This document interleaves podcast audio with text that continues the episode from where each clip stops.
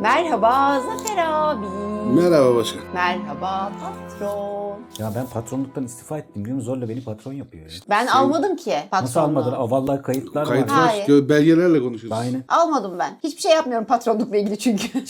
Şirket başsız kaldı. Ben giderim adım kalır. Dostlar beni hatırlasın işte lakap kalıyor patron. İstemiyorum ya patron. ben hiç patron işi yapmıyorum. Patronsam eğer patron işi yapmam lazım. Aramızda patron işi yapan yok ki hepimiz amele gibi çalışıyoruz. Valla.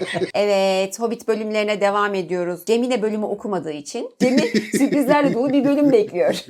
Hazır mısın Cem? Hazırım. O zaman Hobbit serimizde 11. bölüm Kapı Eşiğinde başlıyor. en son kaldığımız yer neydi? Torin göl kasabasının efendisinden izin isteyip artık yalnızlığa gitmek istediklerini söylemişlerdi. Onlar da yiyecek, içecek, erzak gibi şeyleri uzun yoldan atlarla, midillilerle yalnızlığa eteklerine gönderip bunları da kayıklara, üç kayığa bindirerek yalnızlığa götürüyorlardı. Cüceler de Hobbit gibi, Bilbo gibi öyle nehirler, denizler, kayık kullanmak bilmem ne öyle şeyleri bilmiyorlar yani. Bir denizcilik yanları yok. O bakımdan kasabalı insanlar var yanında bunları kayıklarda götürenler. İki gün devam ediyor. Üçüncü günün sonuna doğru ancak yalnızlığa eteklerinin yakınlarına ulaşabiliyorlar. Bu sırada da şey nehir yer yer daraldığı için debisi akış hızı artıyor. O bakımdan da kimi yerlerinde o akış hızına rağmen ilerlemeleri gerekiyor. O sıralarda bayağı zorlanıyorlar giderken. En sonunda yalnızlığa güneyine doğru bir yerden karaya çıkıyorlar. Karaya çıktıklarında orada işte uzun yoldan daha evvelden gönderilmiş olan erzaklarını ve kendilerini taşıyacak olan atlar ve midilliler var. Kayıklarda da belli bir kısım şeyler var tabii. Alet, edevat var. Onların boşaltılmasına cücelere yardım ediliyor. Onlar boşaldıktan sonra da diyorlar ki hani bu gece burada konaklayalım. İnsanlar diyor ki yani senin efsanen de büyük Torin abi yani biz çok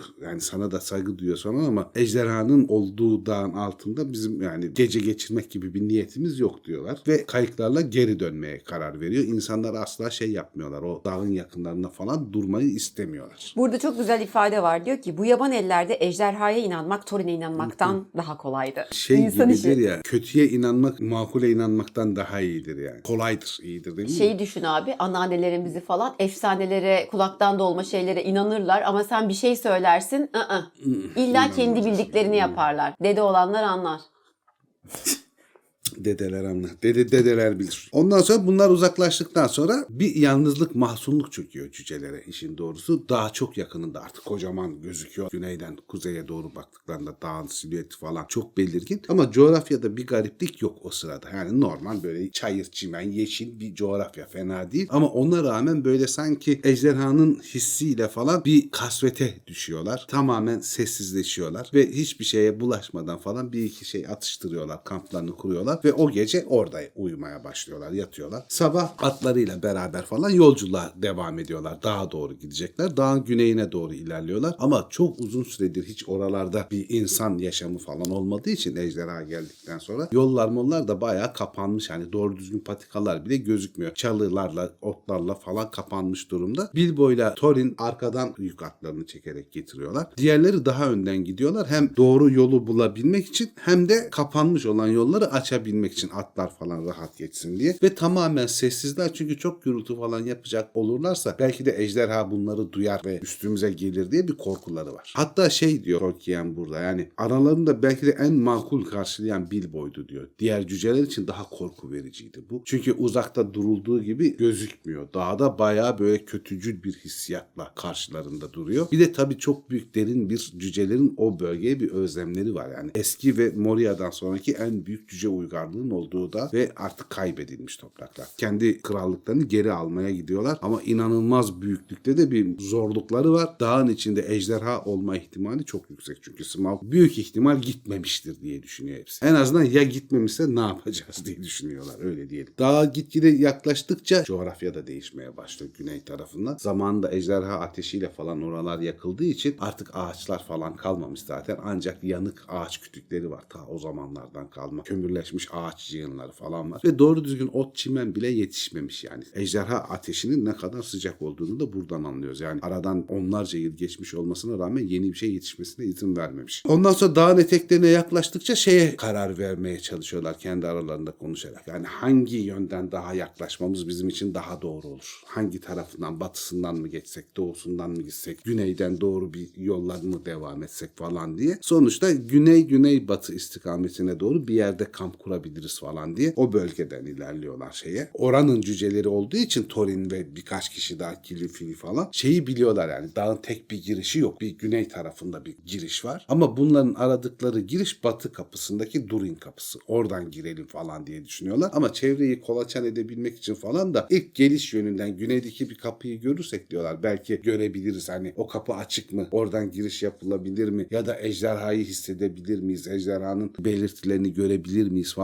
diye ilk başta güney kapısını bulmaya çalışıyorlar. Ama gene de indikleri nehir kıyısından güneybatıya doğru hafif bir kavisle ilerliyor kafile. Bu kitabı okurken ne fark ediyorum biliyor musunuz ya? Karakterlerden çok daha iyi coğrafya tasviri Tolkien'in Evet. bence. Yani şurada mesela daha anlattığı yere bir bakıyorum direkt gözümde canlanıyor. Hani hiç görmemiş olsam bile herhangi bir resim, fotoğraf yine de o dağı hayal ederdim. Burada da var ya şey Evet. İsviçre'deki İsviçre'deki dağ. dağ meselesi. Zaten İsviçre gezisi Hobbit'i yazmasında çok şey oluyor. Hayal edebilmesinde çok etken Tolkien'in. Helcarax'e geçiti bile yani Silmarillion'da bahsettiği şeyi bile detaylandırırken geriye dönük olarak aslında İsviçre'deki dev yarıkları falan düşünerek daha bir gerçeğe dönüştürüyor. Ki Hobbit'i yazarken özellikle dağların görünümü mürünümü neredeyse İsviçre dağlarının görünümünün Evet. birebir aynısı. Alpler. Alplerde bir şey daha. Matterhorn'un kuzeydoğu yönünden Heh. görünüşü. O bayağı hani şeyde de benziyor ya. Yalnız dağ tasvirine de bayağı benziyor Çok benziyor. Ya muhtemelen de dağcılık falan konusunda bayağı teorik bilgisi var yani. Yani sadece bilimsel coğrafi bilgi değil, bir işin pratiğinin nasıl olduğuna dair de ciddi bilgisi var. Doğayla birlikte olmayı seviyor adam zaten. Yani öyle bir İngiliz şey var. kültürü abi. Evet. Her yerde dolaşıyorlar adamlar. Çünkü Latin Amerika'da da varlar. Coğrafyayı bilmezsen hakim olamazsın adamlar biliyor onu yani. Coğrafyayı bilmen lazım. O yüzden mi diyorlardı abi işte güneşin batmadığı imparatorluk. Bir ucundan bir ucuna. Her yerdeler adamlar. Bir de hepsi ayrı ayrı notlar tutuyorlar. Kültürleri nedir, gelenekleri nedir? Hepsi bilgilendiriliyormuş İngiltere'nin herkese. Celal Var, köklerinde Şengör'le şeyin İlber Ortaylı'nın bir muhabbetinden biliyorum. İlk gittikleri yere bir hangi denizciden bahsediyorlardı bilmiyorum. Yani ilk keşfedilen top Amerika'daki bir yer. Coğrafyasını çiziyorlar, yükseklikleri çiziyorlar, ağaçları çiziyorlar. İlber Hoca'nın dediğine göre hayvanları, küçük hayvanları bilmem neleri çizdikleri gibi hayvanları takip ediyorlar mı şeylerini bile çiziyorlar. Nasıl dışkılıyorlar, dışkı biçimleri ne falan. Ta oraya kadar rapor ediliyormuş. Abi yani çok ciddi iş ya. Benim kendi düştüğüm bir hata var ilk Hobbit'i okuduğum zamanlarda. Şimdi bize şöyle geliyor. Haritada küçük bir yer ya bir dağ falan. Hani oradan gidecekler kapıya varacaklar falan gibi. Ama daha sonra dağcılık yapan arkadaşlarla falan muhabbet ettikçe anlaşılıyor ki dağın eteklerinden bile bir çıkış yolu falan bulmak etmek o kadar kolay bir iş değil yani. Öyle caddede yürür gibi gidemiyorsun hani. Her yere çıkamıyorsun falan. İşte dolanıyorsun, spiral çizmen gerekiyor. Kimi yerde riskler alman gerekiyor. Kimi yerde ipler kullanman, çekiçler, çiviler kullanman gerekiyor. Öyle şuradan doğru gittiler, oradan kapıya vardılar gibi bir durum yok. Bu bayağı meşakkatli bir yolculuk ki kimi yerlere zaten atları ve katıları götürmeleri mümkün değil. Çünkü onların güvenli bir şekilde yol alabilecekleri şeyler yok. Düzlükler, ayak basacakları yerleri yok. O bakımdan hani cüceler ve hobbit küçük insanlar olmalarına rağmen inanılmaz bir ağırlıkta yollarına devam edip güney kapısına doğru acaba nereden varabiliriz diye sağa solu kolaçan ederek bir kafile ilerliyor.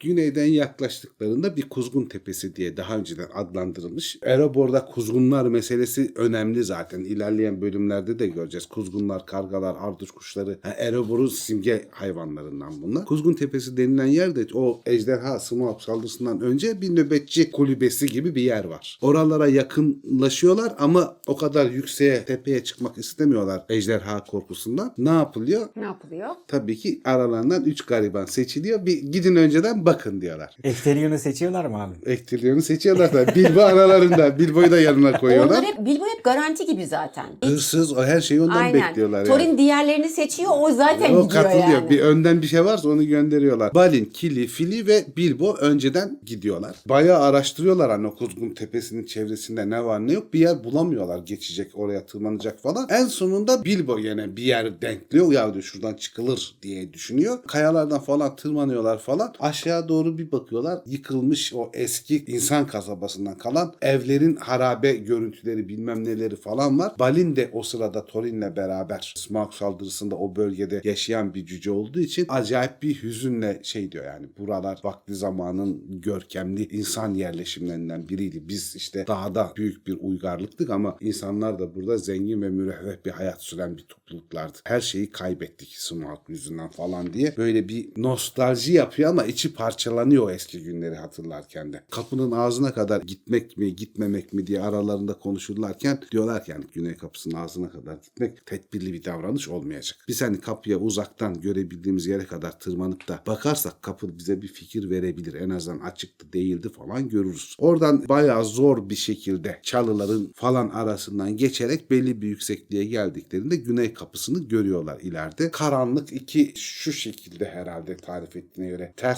V gibi bir yarık var orada. Güney kapısı diye orayı görüyorlar ve şey yapıyorlar. Kapıdan buharların çıktığını görüyorlar. Böyle bir buhar çıkıyor kapıdan. Siyah siyah dumanlar. Acaba diyorlar ejderha yakınlarda onun buharları mı? Yoksa içeride olan bir işte gaz birikiminin falan çıkıyor olması mı falan diye aralarında bir konuşma geçiyor. Şey diyor Balin yani ejderha hala burada mıdır değil midir bilmiyorum. Ama kapıdan geçecek kadar da salak değilim yani. ya ejderha buradaysa. Hiçbirinizin de geçmesini istemiyorum diyor. Yani biz gözlemimizi yapalım. Henüz biz dağın içine girebilecek bilgide değiliz. Nereden ne yapıyoruz ne ediyoruz onlara karar vermemiz lazım diyor. Şey diyor Bilbo da ya diyor muhtemelen diyor bu buharlar falan çıktığına göre diyor ejderha şeyde aşağıda bir yerde. Bak zehir ya. Nasıl zeki. Bilbo ya ekteliyor. Bilbo ya. Ekteliyon Bilbo. Etkiliyorum Bilbo. Balin de diyor ki yani mutlak olarak bu buharlar diyor onu kanıtlamaz diyor. Belki içerideki herhangi bir oluşumdan falan bir şeyler çıkıyor. Yani toz, toprak bilmem neyin buharları çıkıyor diyor. Şundan eminim diyor ejderha oradaysa da buradan gitmişse de içeri girdiğimizde karşılaşacağımız şey rezil ejderha kokusu bütün salonları doldurmuş olacak diyor. Burada ejderhalara karşı bir ön yargıdan dolayı söylemiyor bunu. Ejderhaların özelliklerinden birisi insanlara, cücelere, elflere hiç hoş gelmeyecek bir kokuya sahip olmaları. Korkunç derecede kötü bir kokuları oluyormuş ejderhaların. Yani ve şey bulaşıcı bir koku gibi yani böyle Kokarca gibi. kokarca sinir. gibi yani bulundukları ortama falan yayılan, yapışan duvarlarına yapışan havayı bozan bir koku. Öf şimdi odağın içi harbiden şu an hayalimde öf. Orada gene kargaların bunların peşlerinde olduklarını fark ediyorlar. Daha önceki bölümleri dinleyenler ya da kitabı dikkatli okuyanlar ya da filmi izleyenler bile şeyi bilirler. Yani gerçek kral geri döndüğünde Erebor'un kuşları da onlarla beraber geri dönecek hikayesi.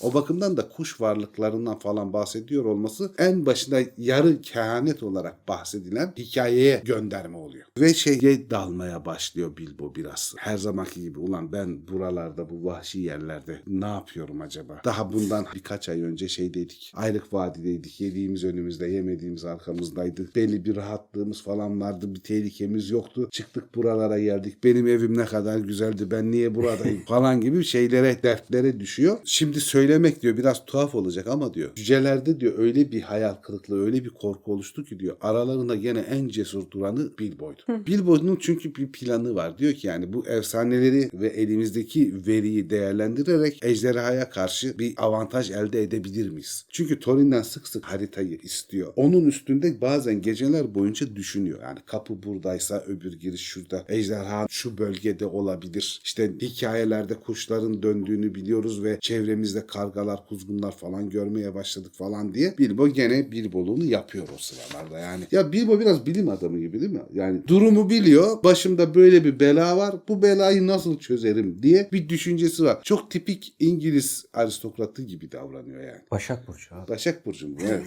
Doğru. Başak Burcu. Doğru. Burada çok güzel tarifler var arkadaşlar. Hayal etmeniz için ben biraz anlatmaya çalışayım ama kitabı okumanız çok daha doğru olur. Dağın yamaçlarının çok yüksek olması neredeyse cüceler tarafından yapılmış gibi duran ama doğanın kendi özelliği olarak herhangi bir yere gidebilmenin dik bir yolu olmadığı illa dolanarak biraz batıya oradan biraz güneye dönüp biraz daha batıya yol alıp tekrar kuzeye doğru ilerleyip tekrar doğuya giderek tekrar batıya dönerek falan ilerlenen neredeyse bütün yolların çalılar falan tarafından kapatıldığı artık bir dağ tırmanışı haline dönüşmüş bir pozisyondalar ilk kamp kurdukları yerde. Diyorlar ki yani artık bundan sonrası atlarla midillilerle devam edemeyeceğiz. Çünkü onların gidebileceği bir yer yok. Hem bir kısmını da erzağın şeyde kayıklardan indiklerinde çıktıkları yere bırakıyorlar. İnsanlar o kadar korkuyor ki o dağın çevresinden zaten gelip çalacak edecek kimse olmadığı için başlarını da nöbetçi bırakmaya gerek yok. Öyle bir avantajları var. Kampta diyor atları falan da bırakabiliriz ilk kurduğumuz kampta. Sonra bizim asıl ulaşmak istediğimiz Duri'nin kapısının olduğu bölge olan batı girişine doğru gidebiliriz. O batıya doğru giderken şeyi fark ediyorlar. Duri'nin kapısına doğru yakın olan yerlerde atların beslenebileceği otlar falan da var. O ilk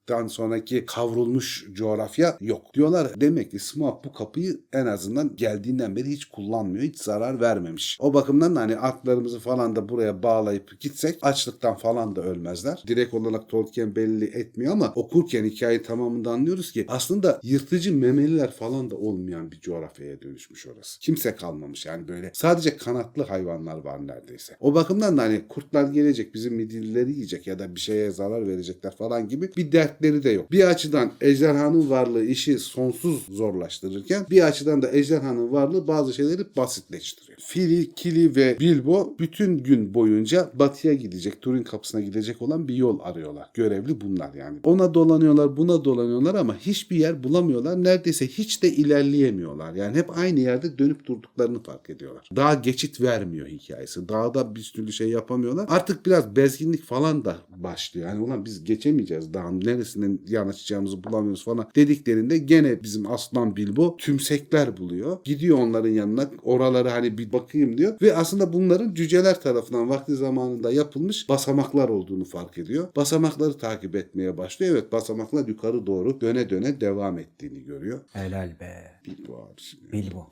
Ektelion. Baggins. Sonra şey yapıyor. Bilbo Fili ve Kili'yi de çağırıyor. Takip edin diyor. Bir yer buldum diyor.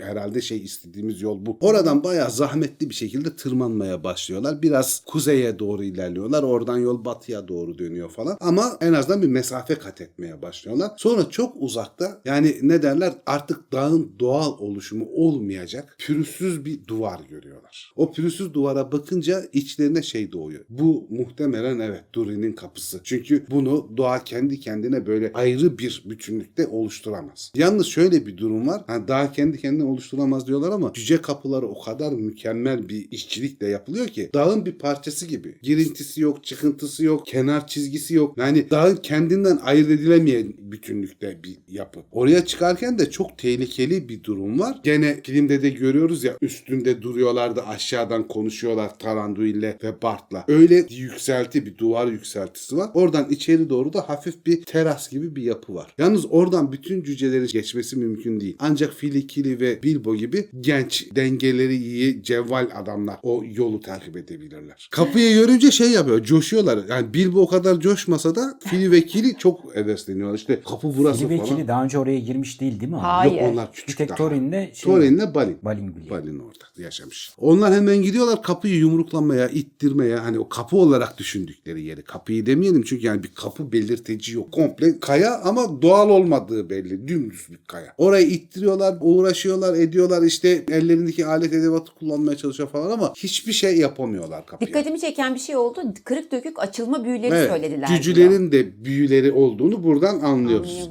Ha, biraz da hani o büyülü kapıları açma işi bilmem neyle de uğraşıyorlar. Moria'da Gandalf'ın işte dost de gir içeri, Hmm. Merlon de gir içeri hikayesinde olduğu gibi. Ama bunların büyüleri o kapıyı açmaya yemiyor yani. Bu kapının tek bir açılma yolu var. O anahtarı, Tari'nin anahtarını sokup çevirmek. Hı hı. Ama kapıda bir anahtar deliği de yok. Ancak güneş ışığı vurduğu yere anahtar girecek. Daha Yine önce biraz bir şey büyü gibi bir şey var. Büyü gibi bir şey vardı. Cüce kapılar büyülüdür diye birkaç yerde geçiyor zaten. Cüce kapılar asla dışarıdan açılmaz. İçeriden açılırlar. Dışarıdan açabilmen için işte o gizli anahtar deliğini bulup anahtara sahip olman lazım. Yoksa iterek falan açılabilecek bir şey yok. Cüce kapılar o kadar muntazam ve o kadar kuvvetli ki ikinci çağda dizide %99 görebileceğimiz şekilde Moria kapılarını kapatıp cüceler içeri girdiklerinde Sauron'un kuvvetleri bile dağın içine giremiyor yani. O kapıları taşıyamıyorlar. Öyle kapılar yani bunlar. Kampta büyük heyecan var işte kapıyı bulduk diye tamam uğraştılar ettiler bir şey yapamadılar ama en azından kapıyı bulduklarını biliyorlar. Aralarında Bilbo biraz daha soğukkanlı gene. Hani o çünkü içerideki ejderha gerçeğinin halen farkında olan kişi aslında Bilbo. Zamanla onlar da hissetmeye başlıyorlar. İşte büyük yol kat ettik, büyük zahmetler çektik. Artık yalnız daha geldik gireceğiz ama içeride neyle karşılaşacağız? Onlarda modları düşmeye başlıyor bir süre sonra gecenin ilerleyen vakitlerinde. Bir sessizlik oluyor. Kendileriyle normal sesle bile konuşmaya cesaret edemiyorlar. Fısıldayarak konuşuyorlar birbirlerine. Ejderha duyar diye. Ejderhaların yine ejderhalar bölümünde anlattığımız gibi önemli özelliklerinin birisi de inanılmaz derecede iyi kulaklara sahip olmaları. Sese çok duyarlı ejderhalar. O bakımdan da şeyden korkuyorlar yani. Sesimiz de duyulur mu ejderha bunu hisseder mi falan diye. Öndeki o sırta tırmanıp kapının oraya gidecekleri zaman kampı üçüncü kez oraya taşıyacakları zaman Bombur'la Bofur'u eşyaların yanında bırakıyorlar. Çünkü ikisi de kilolu. Bombur temelli kilolu zaten. Ayağımıza dolaşmasın bir kapıya gidelim hep beraber bakalım ne yapıyoruz ne ediyoruz fikrimiz olsun diye. Bombur'un zaten gitmeye de niyeti yok. Ben oralara çıkmam diyor. Yani çok, çok zor o tepeye tırmanamam falan diyor. Hepsi yanlarına ipler alıyorlar. Çok iyi ipler. Cüce ipleri alıyorlar. Hepsinin belinde ipler var ama sırt çantaları bile yok. Çünkü sırt çantaları bile o tehlikeli bölgelerden geçerken takılıp düşmemize falan sebep olur diye sırt çantası bile alamıyorlar. Sadece bellerine sardıkları iplerle gidiyorlar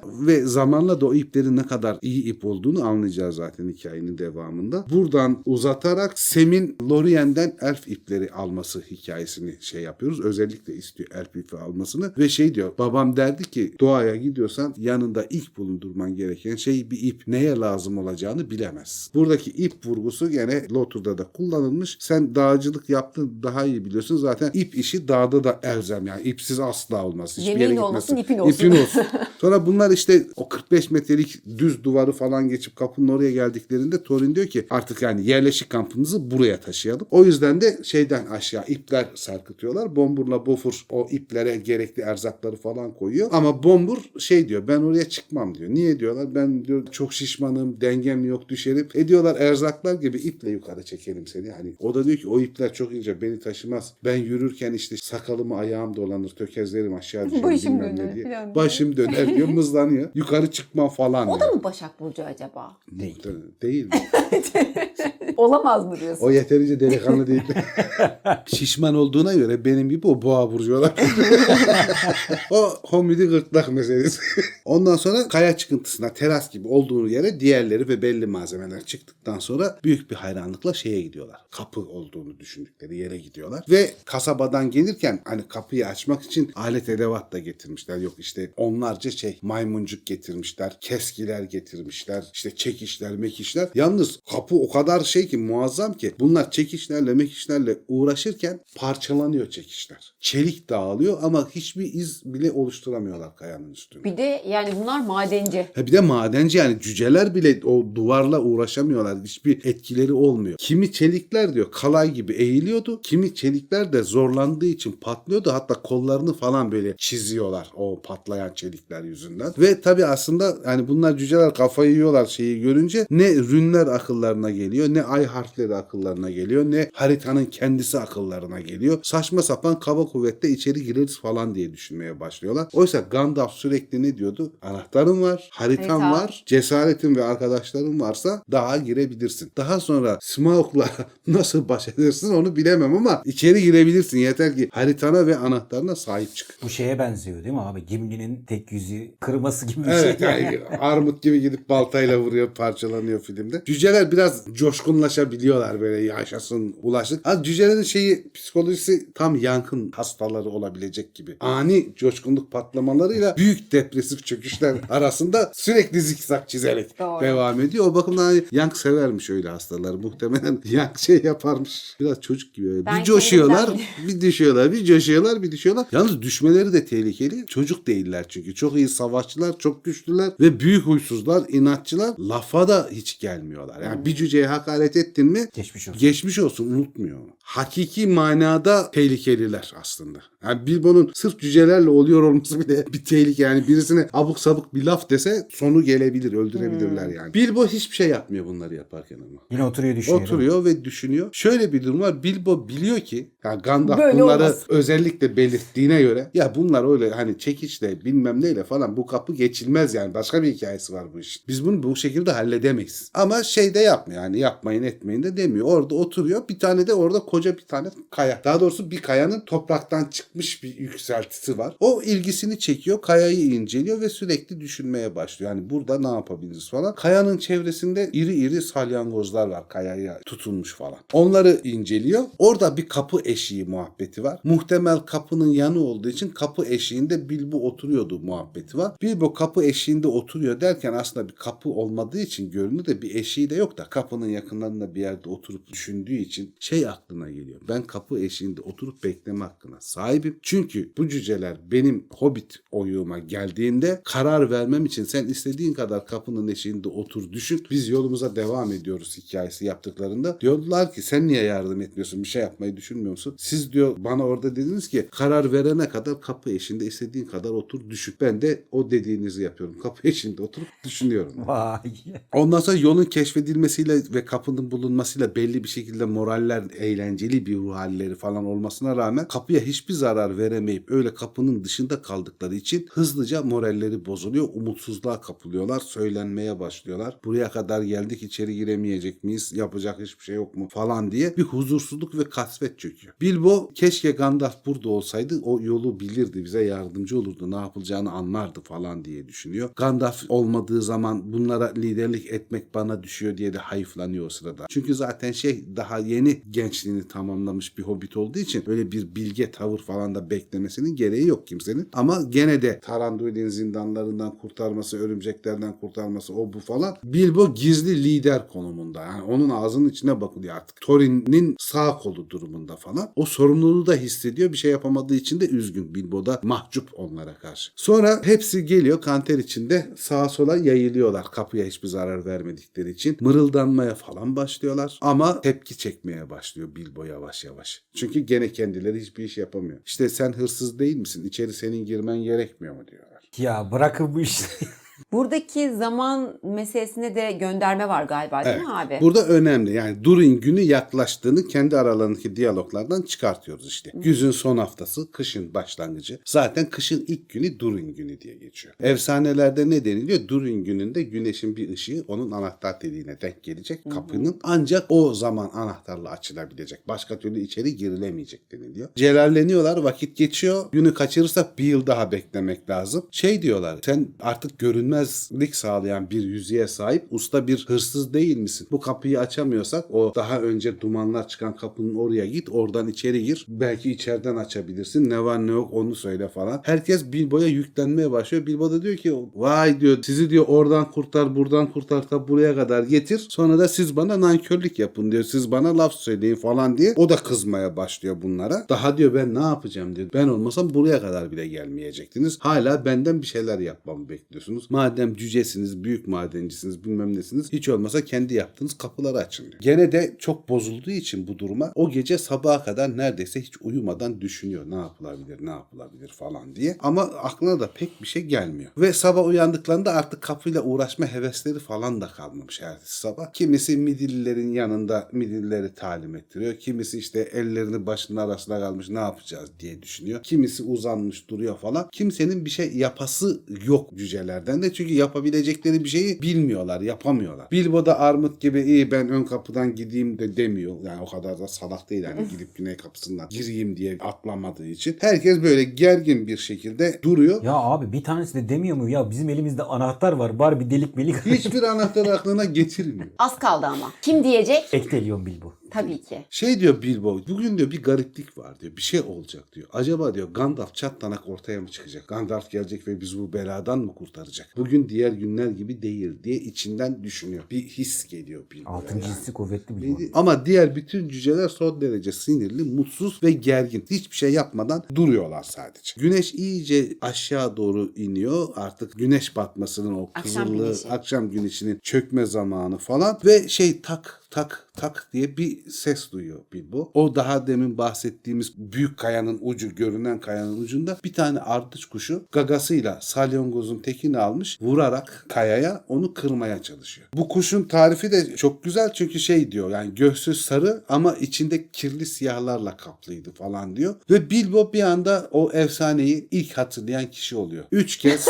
ardıç kuşu tak tak tak diye ses çıkartacak. Keyiflendi O sırada güneş batıyor olacak. Güneşten bir hüzme gelecek ve Yalnız Dağ'daki cüce kapısının anahtar deliğine bir ışık vuracak. Sadece o ışığa anahtar takılarak kapı açılmış olacak diye birden heyecanlanıyor ve cücelere diyor ki artık diyor zamanı geldi. Bugün durun günü hazırlıklı olalım bekleyelim. Cüceler pek ilk başta şey yapmıyorlar sallamıyorlar ama bir umutları da oluşmaya başlıyor. Belki de şimdi olacak diye bir düşünceye kapılıyorlar falan. Güneş iyice batmış gibi görününce o gerginlik sona eriyor ve hepsi patlanak yerlerine oturup Bilbo'ya sinirli bir şekilde bakmaya başlıyorlar. Bizi boşuna heveslendirdin diye. Ama Bilbo ayakta ve kapıya doğru bakar vaziyette. Bugün bir şey olacak inancından vazgeçmemiş durumda ve artık hava iyice karardığı düşünülürken bir tane nokta gibi o bizim laser pointlerdeki gibi bir tane bulutların arasından ışık hüzmesi tek başına geliyor ve kapının bir yerinde sabitleniyor. Bilbo şey yapıyor. Koşun diyor. Ardıç kuşunun kehaneti gerçekleşti. Işık hüzmesi de kapının anahtar dediğine düştü. Kapıyı ya şimdi açacağız ya da bir yıl sonraya kadar beklemek durumundayız falan diyor. Cüceler panik içinde koşturmaya falan başlıyorlar ama hala ne yapacaklarını bilemiyorlar. Gene Bilbo diyor ki anahtar Thorin anahtarını kullan diyor. Anahtarını ışığın olduğu yere götür diyor. Hemen Thorin koşa koşa kapının yanına gidiyor. Güneş ışığının düştüğü yere anahtarını ittiriyor ve orada bir delik varmış. Oradan anahtar içeri giriyor. Çevirince de anahtar dönüyor. Kapı açılıyor. Aralanıyor. Aralanıyor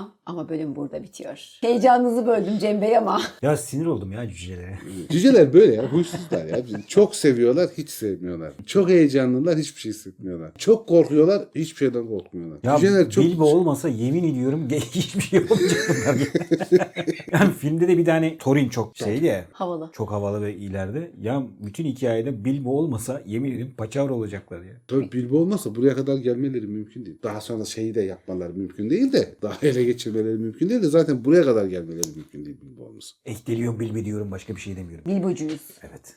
O zaman bölümü tamamladık. Bir sonraki bölümümüz çok heyecanlı olacak gibi bir his. Evet 12. bölüm içeriden bilgiler. Artık dağın içinde ne var ne yok onunla karşılaşacağız. Öğreneceğiz. Öyle yerlerde bitiyor ki bölümler. O yüzden sürpriz yapıp bundan sonra tamamını anlatıyoruz. O zaman bölümü kapatıyoruz. Abi teşekkür ederiz bu dağla karşılaşma Dağla. için. Kavuşma hatta. Dağla kavuşma için gelecek bölümlerde görüşürüz. Görüşürüz patron. Görüşürüz millet.